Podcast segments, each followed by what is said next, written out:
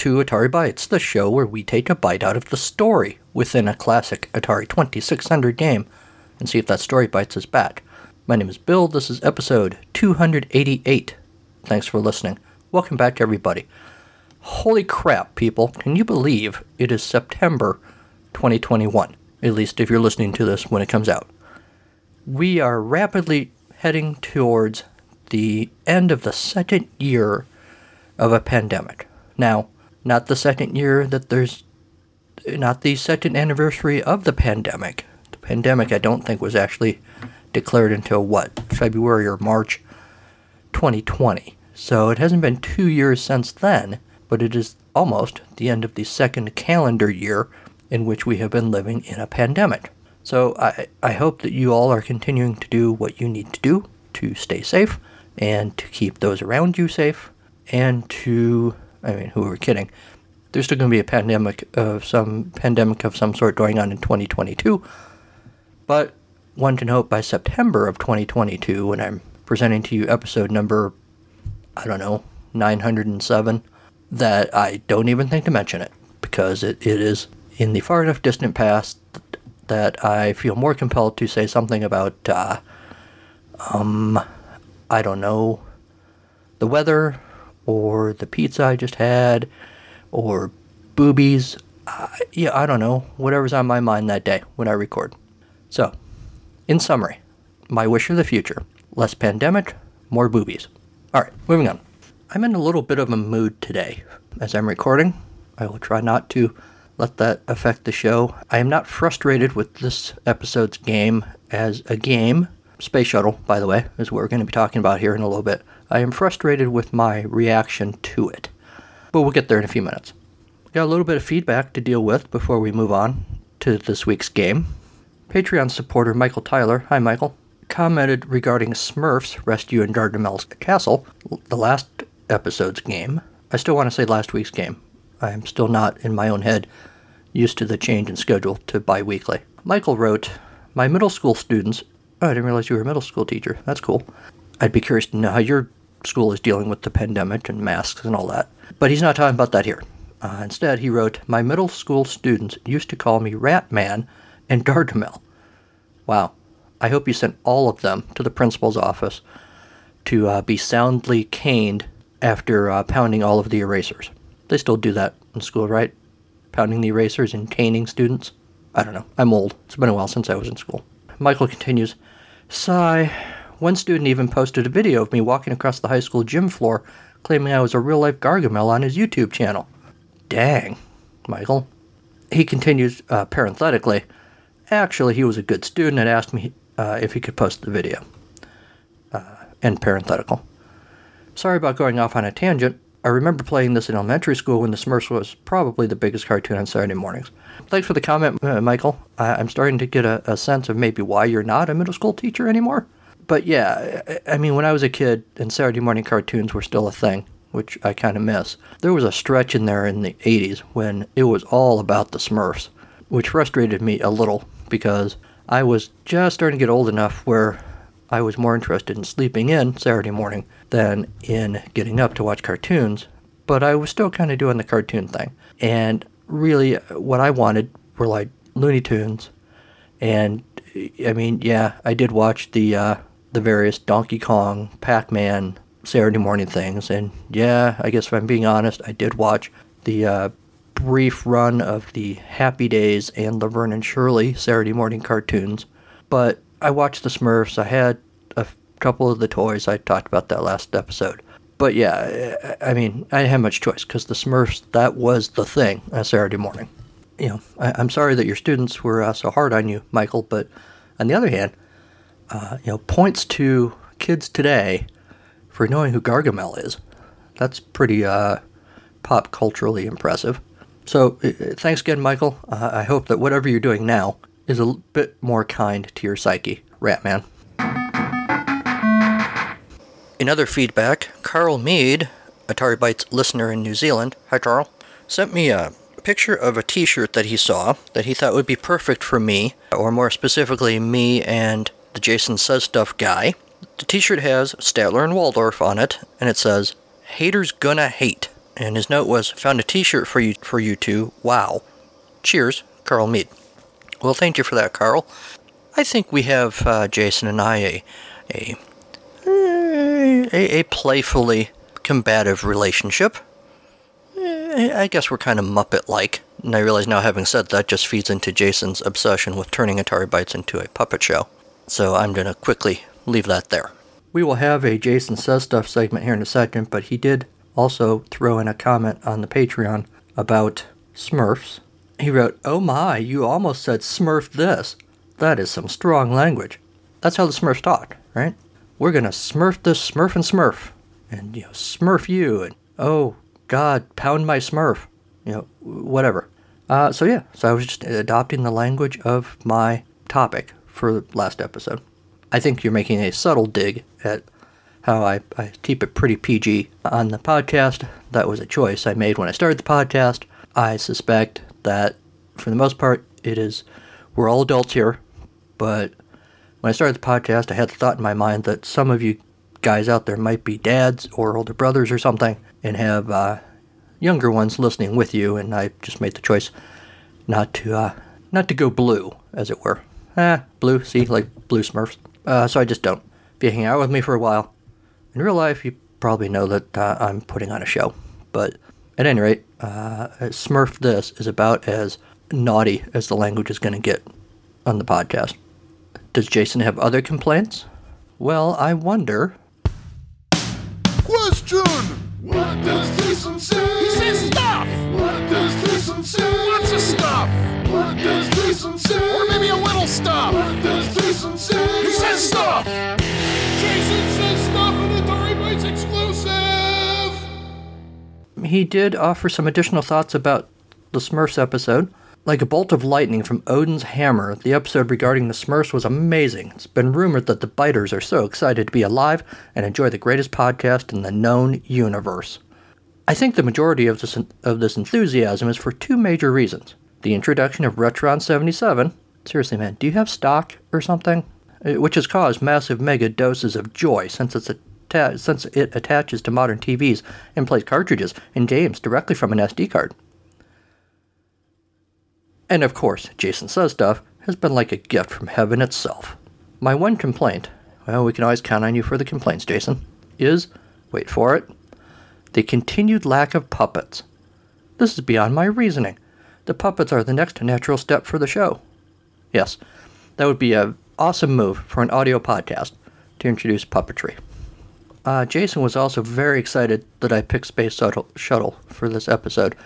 I've already kind of hinted that maybe I'm less excited, so I feel a little bad for you, Jason, because I, I suspect that my take on this game later in the episode is not going to live up to your excitement. His response basically was, Hell yes, great choice, when I said that I was playing this game on this episode.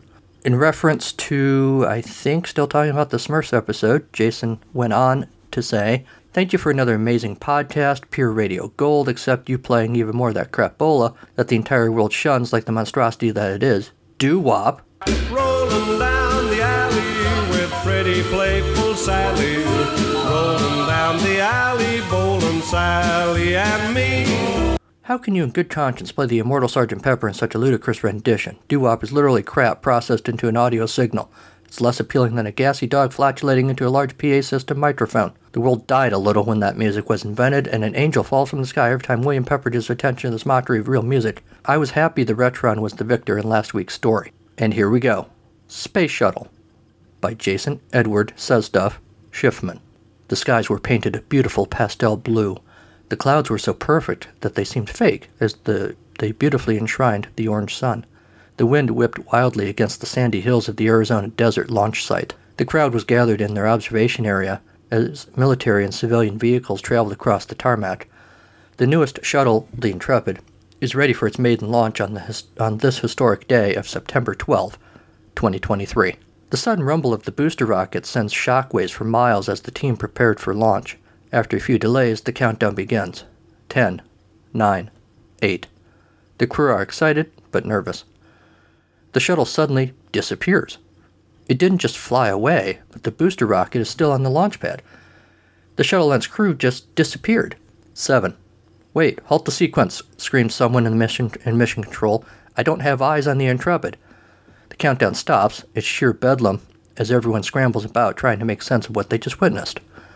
The shuttle reappears a few minutes later, but is facing the opposite direction compared to where it was just where it was just minutes earlier.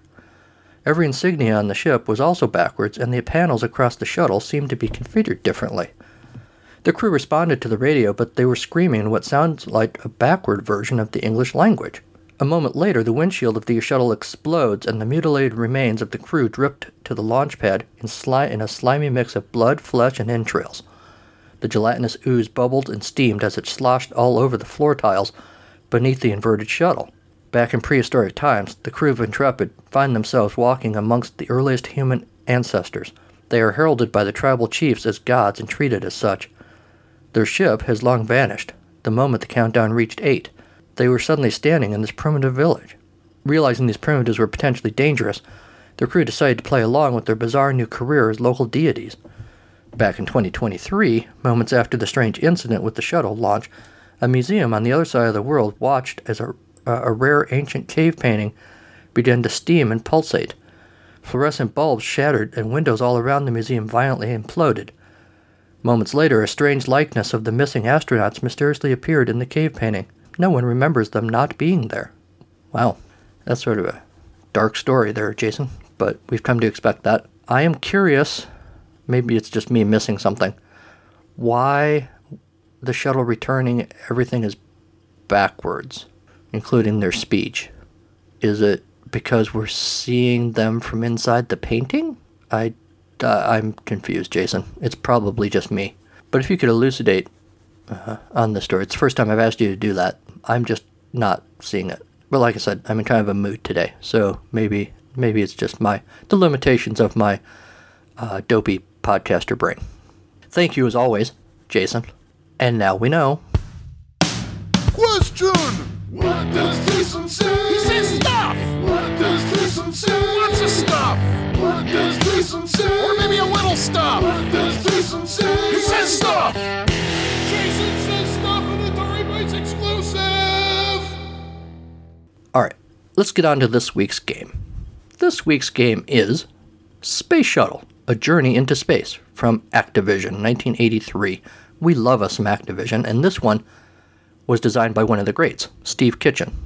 All right, so here's how we're going to handle this. Usually, I'm pretty thorough with the uh, recitation of the directions for how to play this game, but the manual for this one, I kid you not, is 32 pages long, plus an overlay to put on the uh, game console, which I did not do uh, because I don't I don't actually have the overlay. Uh, it's pretty easy to find on the internet, which I did, but maybe it's just me. But for some reason, I couldn't get the printer, which on a good day doesn't like to connect to my computer anyway.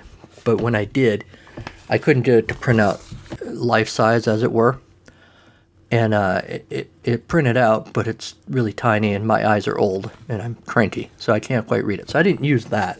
But it, it, if ideally you would lay that over the buttons, the levers, switches, whatever, on the console, and they would do various things um, in the course of the game, like control your primary and backup engines, control the power, the cargo doors, landing gear, show you various statuses on screen, stuff like that. All of that is in the manual as well, and you can refer to it there. The manual itself, uh, the cover doesn't have all the you know, Space Shuttle: A Journey into Space by Activision stuff on it. It just says flight manual, and it has a picture of Space Shuttle Discovery, I'm guessing, uh, on the launch pad at, I suppose, Edwards Air Force Base. Well, that's where they land, I guess. Do they take off from there as well? I, don't know. We're told uh, right off the bat in the manual that the term, the terminology in this instruction manual corresponds to that of the flight deck console overlay provided. The overlay should be used when operating Space Shuttle. However, if the overlay cannot be used with your particular game system, the following list should be used as a guide.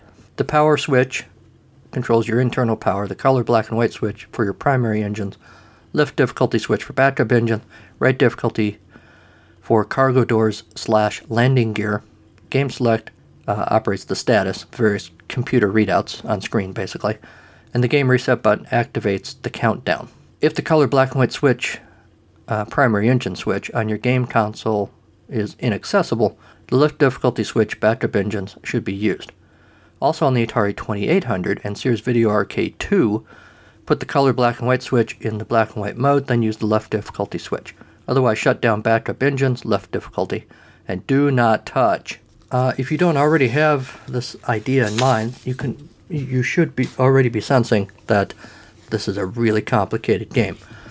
There are sections in this manual called flight preparations, launch, stabilizing orbit, docking, deorbit burn, reentry, landing, orbital mechanics, orbital maneuvering system, problems and solutions, earning your wings, flight notes from Steve Kitchen, acronyms, stat messages, glossary, and orbiter exterior.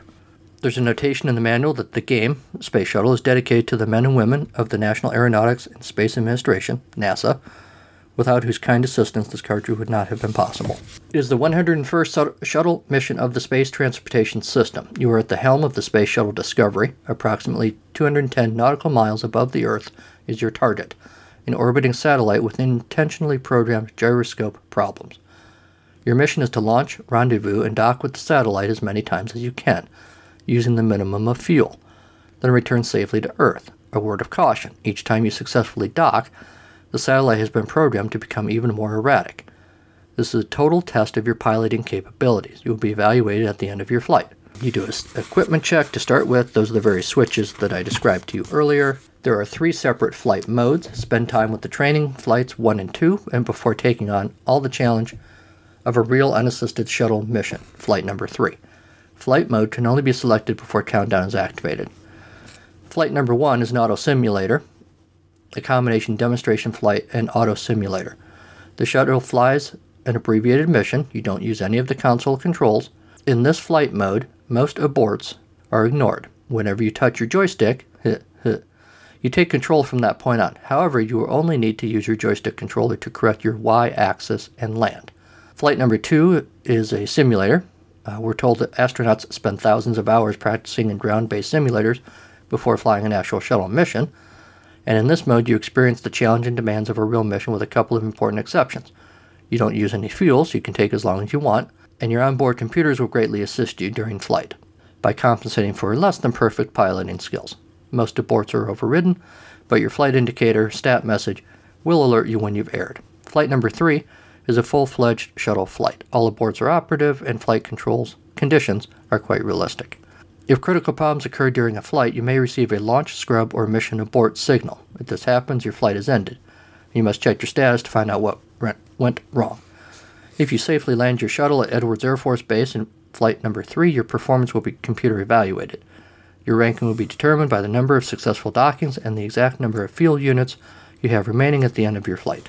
And then they start getting into all this stuff about how uh, you know, launch checklists and thrust and hold down bolts and trajectories and horns and separation, the launch sequence, which is a whole page, maneuvering in space, shuttle speed, S curves, Earth rotation, burn maneuvers, yaw being the left right rotation of the nose of the craft, satellite interference, re entry stages, launch problems, the axis, the altitude, the flight, the mission elapsed time, the main engine cutoffs. These are all the various acronyms that appear on screen.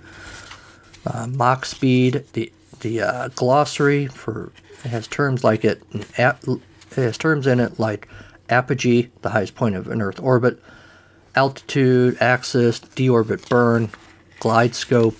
There's a uh, diagram of the outside of the space shuttle. A lot of work went into putting in putting this manual together and I didn't read most of it. Here's where I confess that I may have made a mistake choosing Space Shuttle for this week's episode.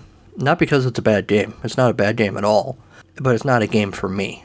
I have never been a fan of flight simulators and that kind of thing, where you have to do all these minute little uh, adjustments and you have to know about uh, thrust and yaw, and there are 14 different readouts on the screen. I am confession time. In real life, I'm not the greatest navigator in the world, frankly, and that uh, carries over into video games. I like particularly Atari games. Modern games, I am happy to immerse myself in a world and wander around and do whatever. Uh, you know, fill my inventories and collect the uh, the weapons and the, the torches and uh, whatever. But in in classic Atari games, what I really want is like Berserk or Yars' Revenge or Pac-Man or Pitfall, uh, simple objectives uh, and simple maneuvers.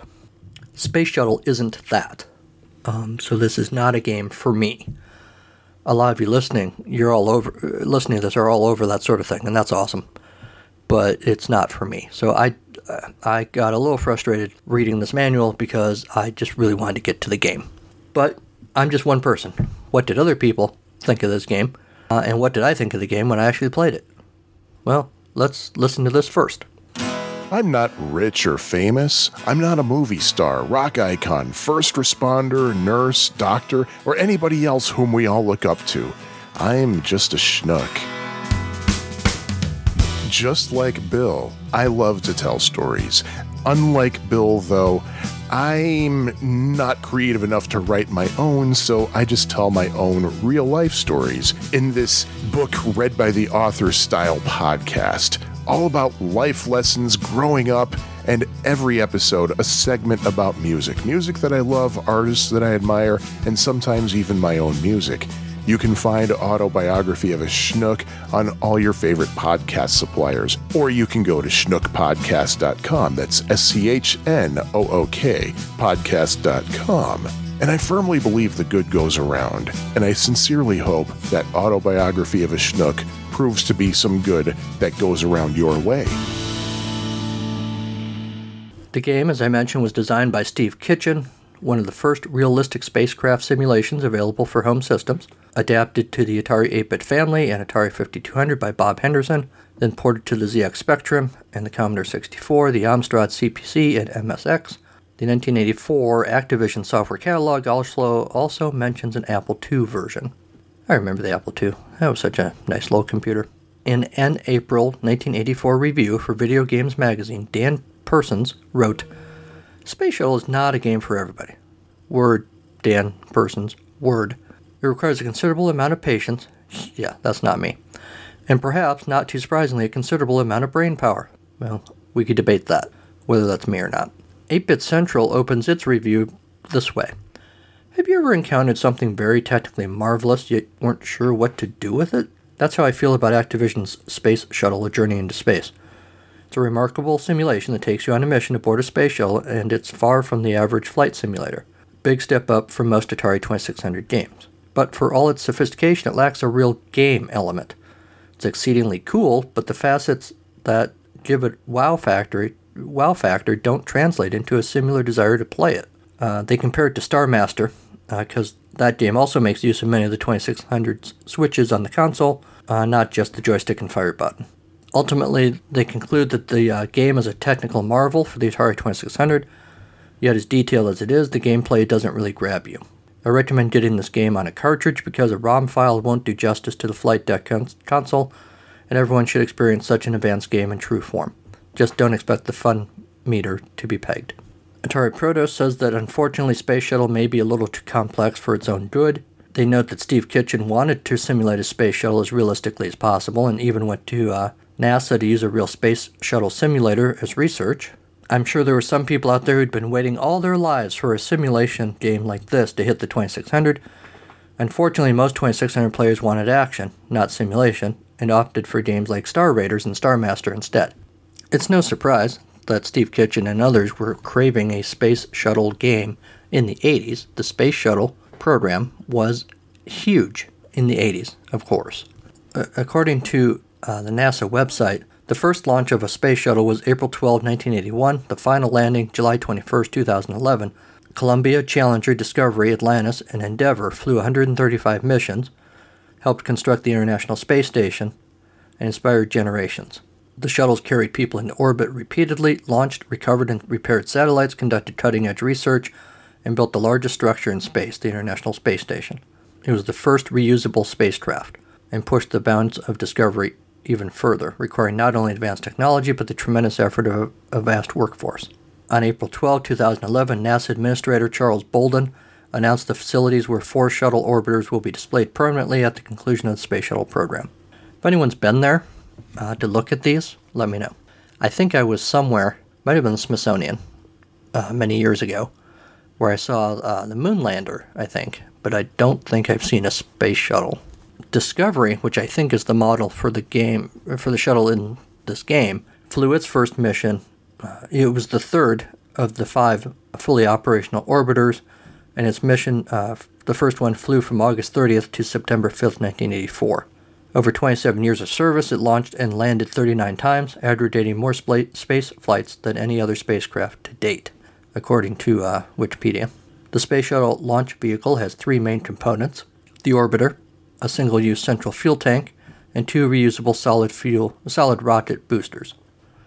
Nearly 25,000 heat resistant tiles cover the orbiter to protect it from high temperatures on re entry. Its final mission was February 24, 2011, touching down for the last time at Kennedy Space Center on March 9th. It's now on display at the St- Stephen F. Udvar-Hazy Center of the Smithsonian National Air and Space Museum. That was 2011 was after I was there. The space shuttles launched like a rocket and returned to Earth like a glider, landing like an airplane on a long concrete runway designed to carry large payloads, such as satellites, into orbit and bring them back if necessary for repairs. And that's basically the plot of the game, right? You're going to the satellite and back. I don't know that you're actually launching a satellite, but that's where you're going. Test flights were done with the shuttle Enterprise, which I'm guessing has to be a nod to Star Trek. Its largest contribution was building the International Space Station, which, re- which remains in orbit today, and I have to assume is populated entirely by space aliens. The original vision of the space shuttle, which grew out of the 1950s X 15 program, the original vision was to develop a vehicle that would launch into space very frequently, several times a month, to deploy and repair satellites as required. The military was an active participant in the development, uh, because of course it was, and the shuttle's payload bay, which carried equipment and satellites into space, was enlarged in the design phase to accommodate larger military satellites. The space shuttle flew 11 times to the Russian space station Mir between 1994 and 98, with seven American astronauts doing extended stays on the space station, the first major in space cooperation between Russia and the United States since the Apollo Soyuz mission of 1975, when Americans and cosmonauts from the Soviet Union docked for a few brief days in space. I believe in the game you touch down at Edwards Air Force Base, which is a an Air Force installation in California, which sits mostly in Kern County, but its eastern end is in San Bernardino County, and its southern arm is in Los Angeles County.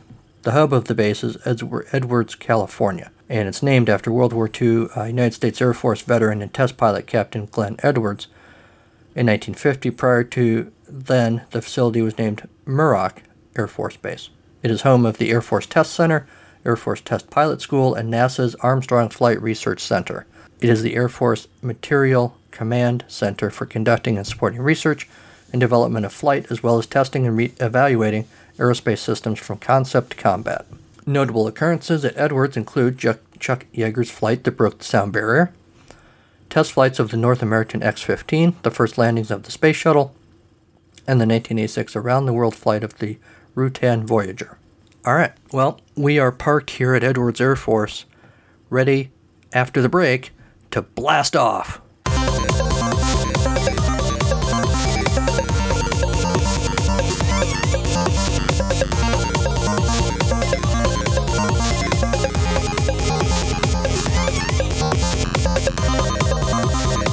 So, here's the thing.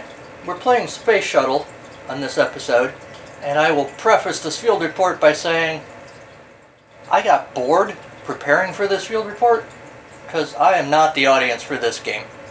Uh, I would be just as happy looking at the static that you're seeing on the screen uh, as I would be looking at this game, but we'll get into that in a minute. Here we go. Gratuitous headshot of me, possibly. Alright, so we have your main controls. This is flight number one. STS 101. What? STS 101.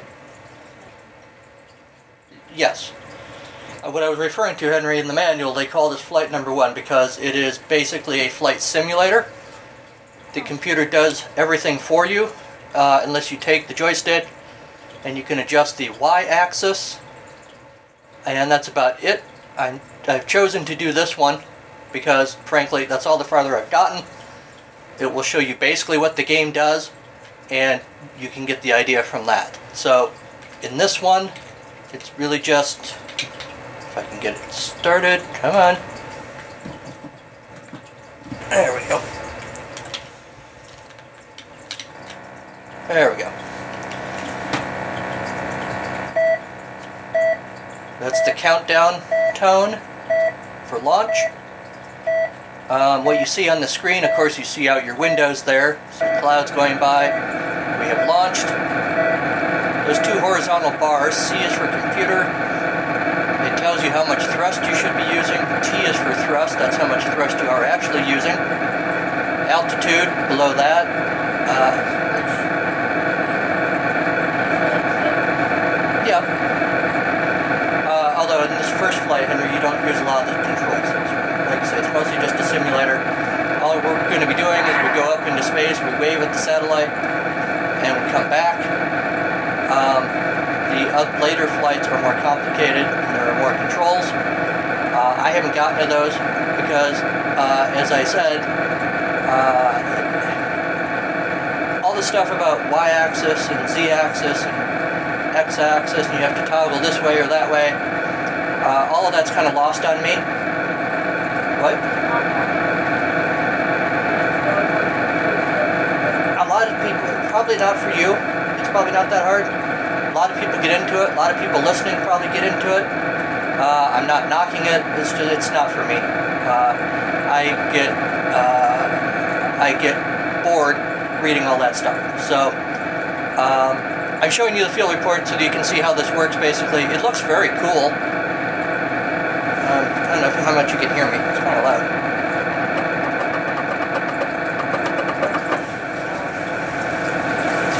So, I don't know how much you heard of what I said. All right, we're in space now. There's the satellite. In the other missions, you have to dock with the satellite, and there's all sorts of complicated controls for that. Opening cargo doors and whatnot, and then you have to get back to Earth.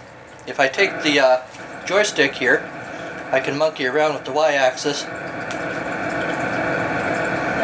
don't tell you how much fuel you have. In this flight, they do not. In later flights, they do. That and the green, the green box, Mm-hmm. the green box, which is a flashing light in the green box. Uh huh. That's where you wanna. If you go back, uh, the thing that's where you wanna be. Yeah. With the box, uh, like the white box, Yeah. you wanna be. You want the green flashing light to be in the white box. Right. And that's where you.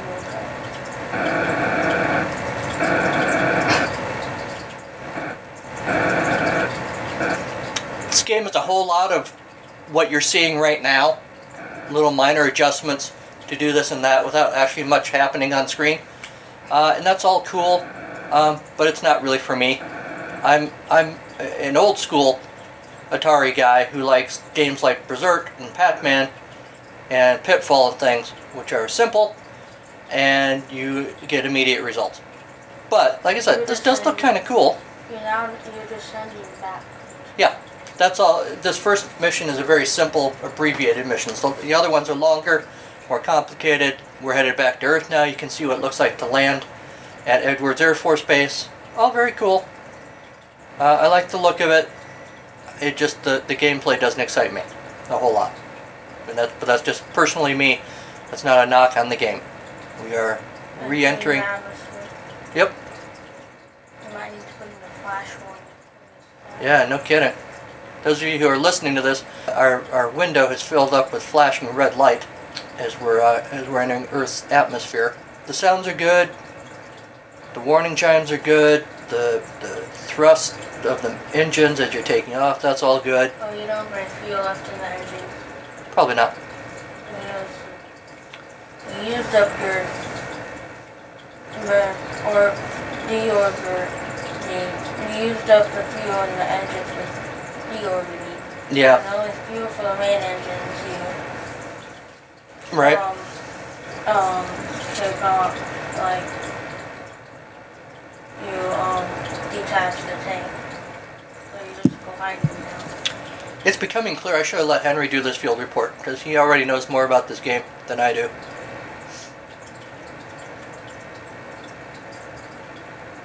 I I think the windows are Oh, here we go. landing. No, not yet. No, no. There's the uh, landing strip right there. This is me. I just did the moving of the uh, shuttle to be more centered with the landing strip.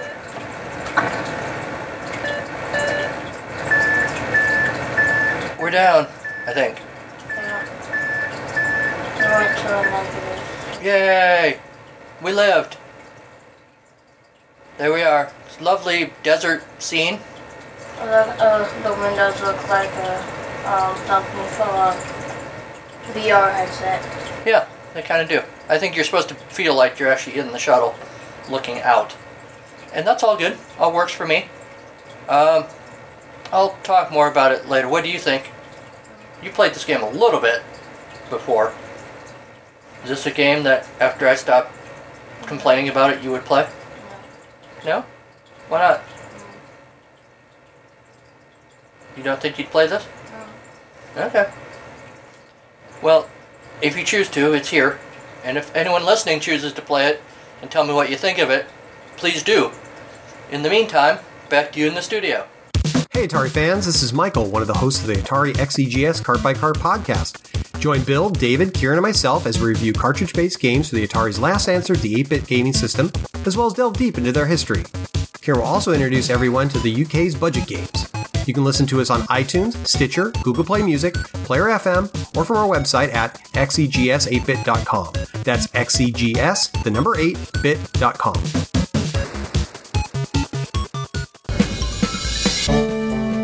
Hey, let's take a break from you listening to me talk so that you can listen to me talk.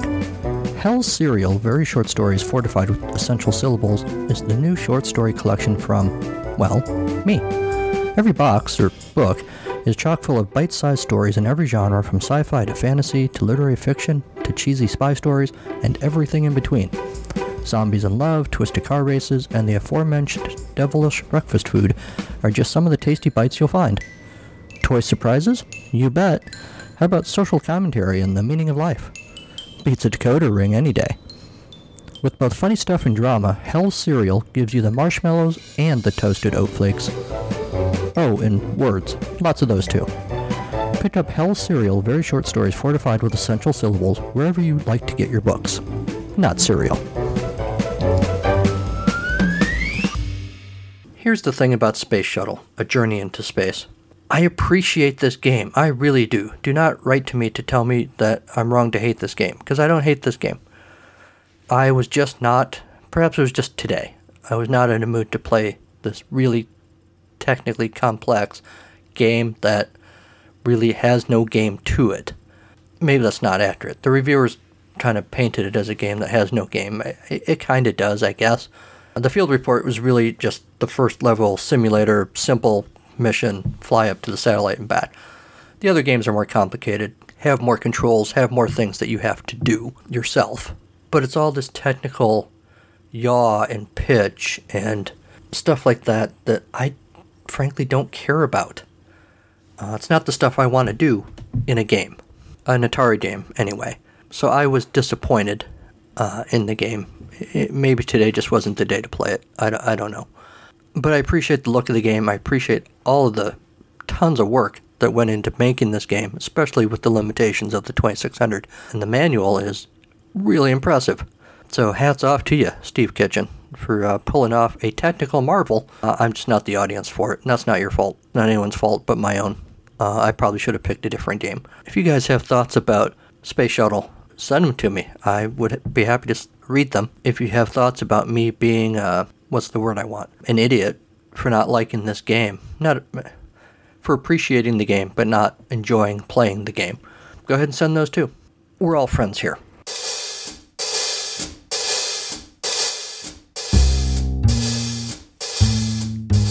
It's story time on Atari Bytes. Yes, it's story, story, story, story time with Bill. This week's story is titled Rich White Guys Conquer the Martians. Madam President, the Defense Secretary began nervously. We've offered them everything, he gestured futilely. They won't budge, Secretary of State Tallman said, a shaky hand sloppily adding a generous pour of brown liquor into a coffee cup. Technology, medicine, natural resources. We even offered an alliance with them against God knows what else is out there. They just stare at us with those cold, dead eyes. It's like nothing we have is good enough. They're just waiting, biding their time until. He trailed off, unable to finish the last sentence. Damn Martians, President Collier muttered. Then, louder, she said, Jack, is there any chance we could take them in a fight? The defense secretary laughed ruefully. The chairman of the Joint Chiefs of Staff snagged the bottle from the Secretary of State and pounded back three shots without batting a bloodshot eye. Miguel, the president said, addressing the head of NASA, do we have a vehicle capable of delivering an explosive device into the Martian homeworld? Miguel looked at each of his colleagues before answering. He had the look of a man who hated to deliver bad news. We're effed, Madam President, he said, revealing he was actually pretty good at delivering bad news. The aliens smacked down our surveillance drones, and NASA farmed out manned spaceflight to the private sector years ago. The president thought for a moment. For generations, big business has been telling us free market corporations will save us. Well, let's let them prove it. She turned to her vice president. Ruth, she said, what about David and his cronies? Vice President Ruth Danvers sat up a little straighter. Ma'am, you ran on a platform of not sucking up to rich white guys. Asking for their help now feels a lot like sucking up to rich white guys. We always say everyone should do their share, right? The president countered. Here's their share. What can they do? The defense secretary groaned. All those rich white guys care about is mergers and acquisitions. Except when it means staying with spouses who they like to divorce with great pomp and ceremony. You forgot covering up various sex related scandals, General Ticonderoga added before downing another shot. All we're seeking is to not be acquired by the Martians, right? Seems like folks who know acquisitions are the perfect ones to step up, President Collier said. Besides, those rich guys ran out of things to buy a long time ago. They got bored and built their own rockets, like the rich guy equivalent of 10 year olds building model rockets in their basements with no friends. They're probably just itching to fire 'em up. We let them make the trip up to the Martian HQ, and we'll save a bundle on what it costs to send your crew to space. We'll save a bundle over what it costs to send your your crew to space, right, General? General Ticonderoga just belched. Alicia, the vice president said slowly, please reconsider. White guys are a dicey proposition on a good day, but rich white guys during an interstellar invasion? Before they're through, they might have sold off our entire military apparatus. It'll be fine. You know David, um, very well, don't you, Ruth? This will work, the president said. Make the call. Remarkably, within two days, a sleek but expensive rocket, courtesy of private industry, was winging its way toward Mars. Aboard the rocket, ready to conquer the red planet, or at least save Earth's face, in such a manner they can run self aggrandizing ads about it, were three rich white dudes.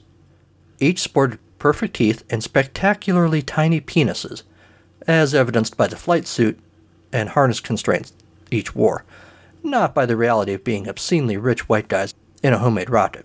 David was an aggressively mustached leader in the tech world. Ben was a bald baron of finance. Curtis was the baby faced, smooth talker who got rich selling people things they don't need for prices they should never pay. His Wang Doodler line of kitchen gadgets alone generated enough revenue to sustain many small countries. Curtis's personal Wang Doodler, however, sustained several paternity suits. Oh, there was also a shuttle pilot navigator and a mission commander who did the actual job of shuttling these rich white guys, but when the story of this historical event is written, you won't hear about them. I'm telling you, Wang Doodler kitchen utensils with Bluetooth capability could be huge.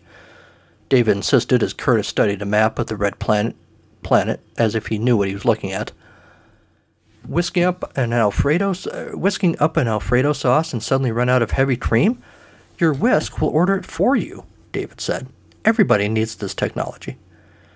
I don't do pasta, Curtis said. I'm off carbs. Ben stared out the starboard window. Beautiful, isn't it? he said. I wonder what people would pay for a trip like this. Using proprietary technology, the rich white dudes made the trip in a matter of hours.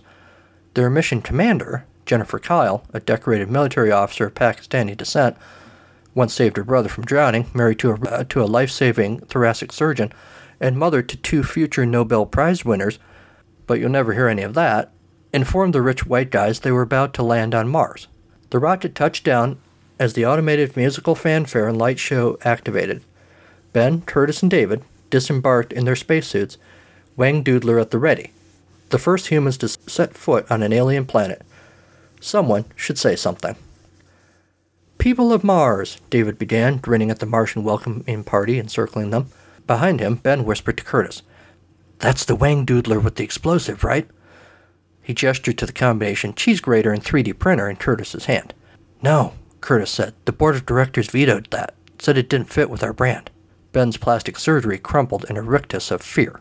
People of Mars, David began again, as if he'd been waiting for a non existent thunder of applause to die down. We stand on the precipice of a new age, a new age of friendship and cooperation. The Martians stared blankly at the CEO. A new age of mutually beneficial commerce, David continued. More blank stares. There is much the Martians can offer the humans, David said, and much the humans can offer to you at reasonable exchange rates. And we, David gestured to his fellow wealthy businessmen, and we, much as we have on Earth, will bring a glorious future to you all, a future full of the things that make your lives better.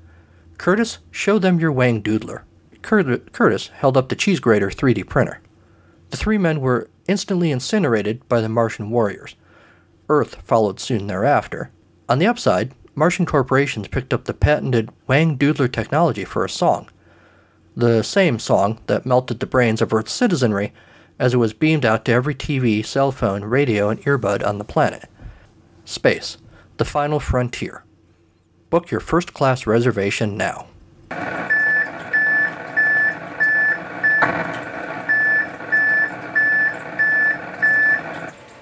And that's our show. Thanks to Kevin MacLeod and Incompetech.com for Creative Commons use of his songs, Reformat, Take a Chance, and Pinball Spring. Thanks to Sean Courtney for the Storytime theme and the Jason Says Stuff theme. Blast on over to Apple Podcasts and count down the ways you love this podcast in a five star review. Email the show at AtariBytes2016 at gmail.com, like the show on our Facebook page, follow the show on Twitter at AtariBytes, or follow me personally at Carnival of Glee. Also, look us up on Instagram. Don't forget you can call us too. Leave a voicemail at 563 265 1978 about pretty much any damn thing you want, and probably I'll play it on the show. Check out the website www.carnivalofgleecreations.com for all sorts of stuff related to this podcast, Atari Bytes, and my other show. It's a podcast, Charlie Brown. You will also find their information about books that I've written, like Hell's Cereal, very short stories fortified with essential syllables, and links to a few of the places that you can buy some of those books if you're so inclined. Also, consider supporting the show by going over to our Patreon page. That's the Atari Bytes page on patreon.com, where subscribers get bonus stuff. And they also get to hang out with these fine people, in a manner of speaking. The hangout part, not the fine part. They are fine, um, regardless of whether you hang out with them or not. And you can hang out with them in sort of a uh, virtual way. There, I have beaten that into the ground. So let's just thank our Patreon supporters Michael Tyler, Jose Gazeta, Sean Courtney, M. West, Patrick McCarthy, Jeremy L., Jason Schiffman, Mark Super, and Jim Goebel. I appreciate them one and all. All right, we're about out of here, uh, which is good because I'm very tired and cranky, and it's time to be done. So, next time on Atari Bytes, we're playing a game called Mines of Minos, or Minos. I'm not sure how you say it. I will research that before the next episode. Possibly. So until next time, go play some old games. They've missed you.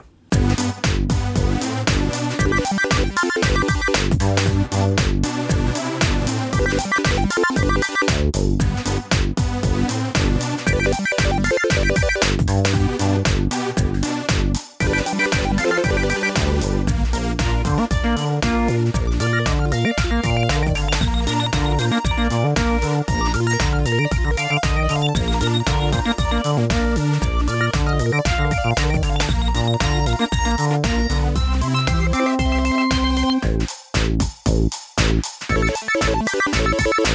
No.